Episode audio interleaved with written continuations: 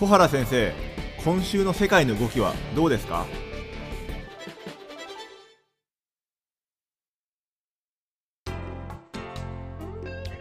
皆さんこんにちはオートバンクの上田です。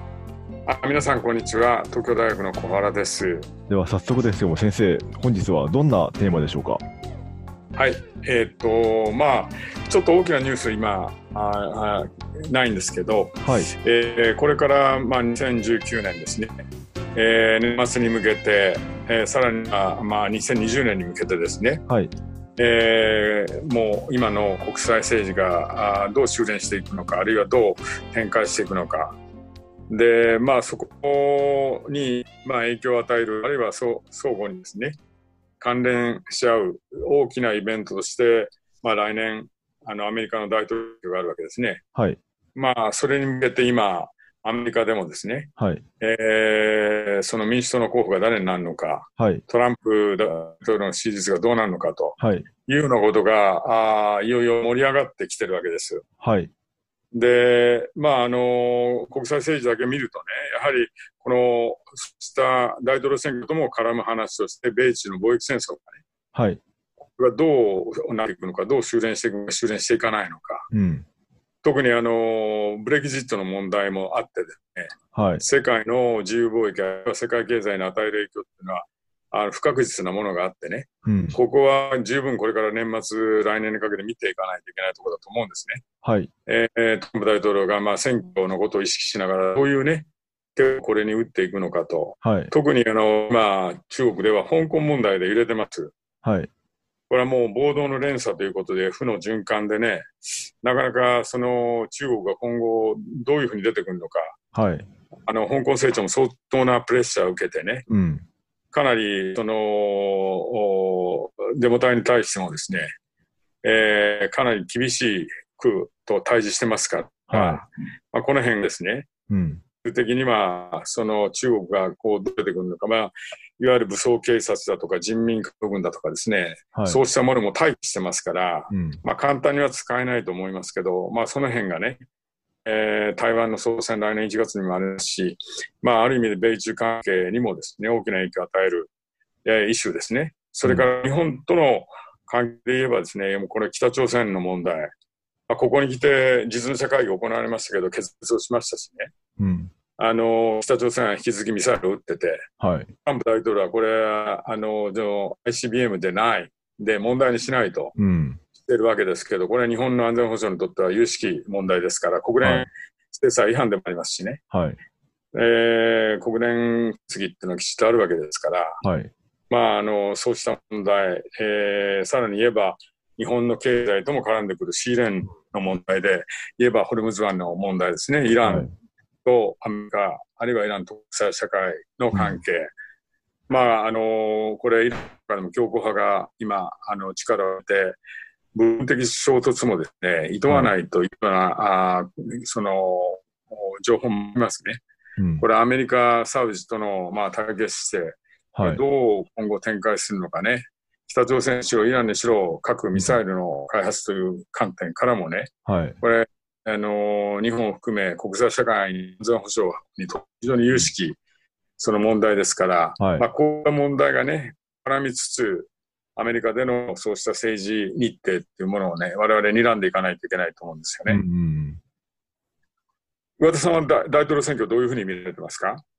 そうですね。あの、ちょっと、あの、僕らの周辺でも話題になるんですけども、あの、トランプ大統領の支持率が落ちてるっていう話があって、うんでうん。支持率が落ちてるってことは、そのトランプ政権が大統領選が変わる可能性があるじゃないですか。そうするとアメリカの政策がガラッと変わるんじゃないかって話になるので、あの、うん結構面白い局面になってるのかなと思ってるんですね。うん。でも、そしたらそう、トランプ大統領がなんでそこまで支持率が落ちてしまっているのかっていうこと自体にも興味があります。うん。まあね、トランプ大統領の支持率が落ちてる落ちてるって言うんですけど、はい。あの、岩盤支持層っていうのがありますけど、えまあ、共和党のだけを見るとね、え、ええ。まだ圧倒的にトランプ支持なわけですね。で、まあ、そもそもトランプ大統領の支持率っていうのは、まあ40%はい。強でずっと来てるわけで、うん。まあ、そういう意味で言うと下がってはいるんですけど、まあ、いろんなあの世あの世論調査、あるいは支持率をですね、フォローしてる、あの定定期的なあの結果が出てますけど、もちろん、はいあの下がってるっていうことは、あのそうだと思いますけど、うん。そもそもあの歴代の大統領で見てもですね、トランはい。プの支持率というのは高くないんですね。うん。それで、あのーこれね、大統領ので、まあ、1年ちょっと前なわけですけど、はい。えーっと、2016年のね、大統領選挙のね、時の1年ちょっと前を見る見るとですね、はい。まあ、ヒラリー・クリントンっていうのが、まあ、10%の差を常につけてたんですよね。うん。だから、まあ、そういう意味で言うと、その、えーこの1年ちょっと前っていうのは、なかなかこれからどうなるか、いろんな動きが出てきますから、うん。かつあの民主党の候補が誰になるかっていうことが非常に大きいと思うんですけど、はい。それがまだ決まってないわけですね。ほんで、バイデン、まあ、副大統領、元副大統領が、うん。えー大変リードしてたわけですけど、はい。まあ、ここに来てね、実はあの、上田さんもご承知のように、はい。えーウクライナ疑惑っていうのが出てきたんですはい。それで、これがね、やはりそのトランプ大統領のみならずね、あのこれ、バイデン大統領もこれにまあ絡んでいるわけですから、はい。あのーまあ、そういうこともあってね、うん。このちょっと少し混沌としてきたところがあるんですね。はい。それから、まあ、サンダースう元、あのサンダース上議員ですね、この非常に人気がある左派の、えー政治家ですけど、動脈硬化というね、話が出てきて、健康不安っていうのが今言われてて、ああ。まあ、そうなってくるとね、ええ。サンダースさんっていうのはの、その絵の表っていうのがね、はい。別のところに流れる可能性があって、実はそ、そこでね、今出てきてるのが、はい。ウォーレン、エリザベス・ウォーレンさんなんですね、上院にオーレン。さん。はい。えーで、彼女ですね、実は、あの、非常に今、支持を伸ばしてるんですね。はい。で、世論調査の中では、あの、民主党の中で、もう彼、彼、彼女が、あバイデンさんをリードしたりする、あの、結果も出てたりするんですね。はい。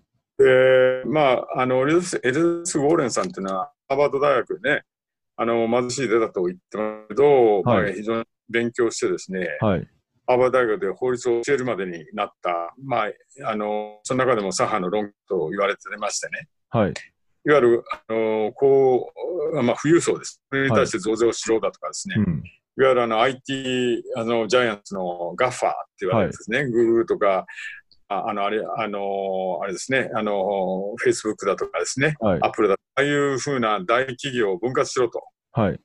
うんあ言ったりしてね、はい。えーかなりそのウォール街はいとかからですね、もうちょっとし進歩的すぎるという、うん。うんまあ、警戒されたり、えーしてる、き嫌われたりしてるんですけど、はい。まあ、彼女が非常に今、えー脚光を浴びつつあるわけですね。はい。で、例えば、あの最近あのの調査では、今じゃあ投票するとすればね、はい。誰民主党の中でじゃあ誰に投票するかとかね、はい。あるいはその大統領選挙で投票すると誰に投票するかっていう、まあ、そうした数字がね、かなりいい数字が出てきてるんですよね。はい。で、例えば、あの、その調査結果だと、えーウォーレンさんが48ポイントで、はい。えーで、トランプさん4ポイントということで、はい4ポイント引き離すんですね、うん。彼女の方が。はい。で、中身見てみるとね、やっぱりインディペンデント、まあ、そうした、あのーその、党、ど、ど、どちらかをね、はい。の党を支持しているという、そうした、あの、支持者ではない中で、うん21%が、まあ、彼女を支持したりね、はい。あるいは若者とか大学卒の人たちの支持が非常に高いんですね。はい。これがババイデンさんのかより高いんですね。はい。まあだから彼女がちょっと今台風の目になりつつある。うんでこれは、その、あの、例えばテキサスなんかで、えーその、これ共和党の過剰だ、なわけですけど、はい。これね、実は、あの、世の中の中にはね、バイデンさんのみならずね、ええ。他の民主党の候補でもトランプさんをまあ引き離しているとはいいう結果が出てきてるんですね。はい。で、これはね、僕はね、その南部の地域っていうのはね、はい。ゆ要注意だと思うんですね、今度の選挙で。うん。で、やっぱりね、南部ではね、じわっとこの人口動態が変わってきてて、はい。まあ、ヒスパニック系が増えてきてるわけですよね。はい。それから移民政策かのあの厳しいですね、うん。えートランプ大統領の移民政策に対する反発もあってですね、はい。まあ、南部がどう変化するのかっていうのが非常にこの注目点だと思うんですね。うん。うん。例えばテキサスなんていうのは、あの、大変な、あの、大きな、あの、州ですが、まあ、なんかでも先ほど言ったような変化が出てるわけですね。うん。で、あとはまあ、アリゾナだとか、ジョージアだとか、ニューメキシコ、ネバダ、この辺がね、はい。どういうふうに動くのかっていうのが、一つやはり注目点だと思うんです。うん。それからね、もう一つはね、やはりね、最終的には経済だと思うんですよね。うん。うん。で、ああの、アメリカの経済は非常にいいわけですけど、ここに来てちょっとやっぱり、あの、暗雲が少し、えー立ち込めてきてるようなところがあってですね、うん。えーそれがどう影響していくのか。はい。まあ、トランプさんも株価なんかに非常に気にしてますけど、えーその、経済が、この、いいまま持続するのか、それとも少し腰折れしていくのか。うん。これ、非常に選挙結果に大きな影響を与えると思うんですよね。はい。例えば、あの、ブッシュ大統領のお父さんがですね、湾岸戦争で勝利したとき、はい。非常にもう支持が高かったわけですけど、その後経済があんまり良くなってですね、うん。まあ、最終的に、あの再選されなかったと、はい。まあ、いうのがあってですね、はい。やはりかなり経済っていうのが非常に大きな、その、おイシューになってくると思うんですね。これから大統領選に向けてこんな討論会も行われると思うんですけど、はい。実は外交問題っていうのはそんなに大きな、あその大統領を選ぶ中のイシューではなくてね、これまでも。あの、2004年の時に、あの、イラク戦争が非常に、えーあの、難しくなってきた頃で、まあ民主党がですね、これは失敗じゃないかということで、はい。えーまあ出口戦略も含めてねうん、厳しく、この問題を取り上げたっていうようなことはありましたけど、うんまあ、かなり、やはり、あの、毎回という討論会でもですね、テーマになるのが、やはり経済が非常に大きな、はい。あの、テーマになるんですね。で、これは、あの、どうしても、どこの国でもですけど、選挙民からすればですね、うん。やはり自分たちの、その、お収入、所得ですね、あるいは、雇用、どうなるのか、失業問題とかね、いろいろ、あるいはインフレ、えー物価の問題とかですね、まあ、こうした、まさに日常生活、自分たちが直結するような、そうした、あの、問題が非常に大きなテーマになりますから、まあ、はいそういう意味で言うと、米中の今の防衛戦争なんていうのは、うんまあ、そういう意味でね、あの、外交問題として絡んでくる話だとは思うんですね。まあ、その辺でトランプ大統領も中国との、その、この貿易問題ですね。はい。えー大統領選挙に向けてどういうふうにこれをね、うん。えー策を取って、最終的にどういうふうにこの処理していくのかとはい。いうのから常に頭の中にそうした大統領選挙があると思うんですようん。うね。ん。だから経済っていうのは非常に、あの、消費者のマインドにも関わってくるんでね、これから経済どうなっていくのかと。うん。当然ながらさっき、あの、トランプさんの支持率が、あの、低いという、はい。まあ、あの確かに不支持の方が支持よりもね、上回ってるとうん。いうようなことからするとね、これやはり現役の大統領っていうのは、その第一期の成果っていうのはやっぱり問われますから、はい。その、このえートランプさんのお第一期の成果が一体何だということをきちっとね、うん。アピールできないと、これ厳しい戦いになるんじゃないかなと思うんですよね。はい。ということで、えーはいまあ、その、えー今の、おそのウクライナゲートの動きですね。うん。うん、例えば、これをトランプ大統領を弾劾するんだっていうので、まあ、はい。民主党がね、あの、躍起になってますけど、うんまあ、こうなってくると、バイデン副大統領もね、これ息子さんが、ウクライナ最大のガス会社のね、取締役になってたっていうことがね、うん。まあ、もうあってね、要するに、その、まあ、なかなか、えー、バイデンさん、トランプさん、うんともにね、こう、この問題で、はい。えー傷つくようなことがあるとね、うん。まあ、その、まさにさっき言ったウォーレン、えー、上院議員のようなね、うん。えーその候補がね、ぐっとこう出てくる可能性はあると思うんですよ。うん。うん、だからまあそういう意味で言うと、その、まだまだ先が長い話ではあるんですけど、これからやっぱり注目していかないといけない。特に最終的にはね、よく言われるキーステートと、はい。鍵になる州ですよね。フロリダ、うん。ペンシルベニア、ミシガン。だから、まあ、本当に、その、そうしたいろんなその変化がね、はい。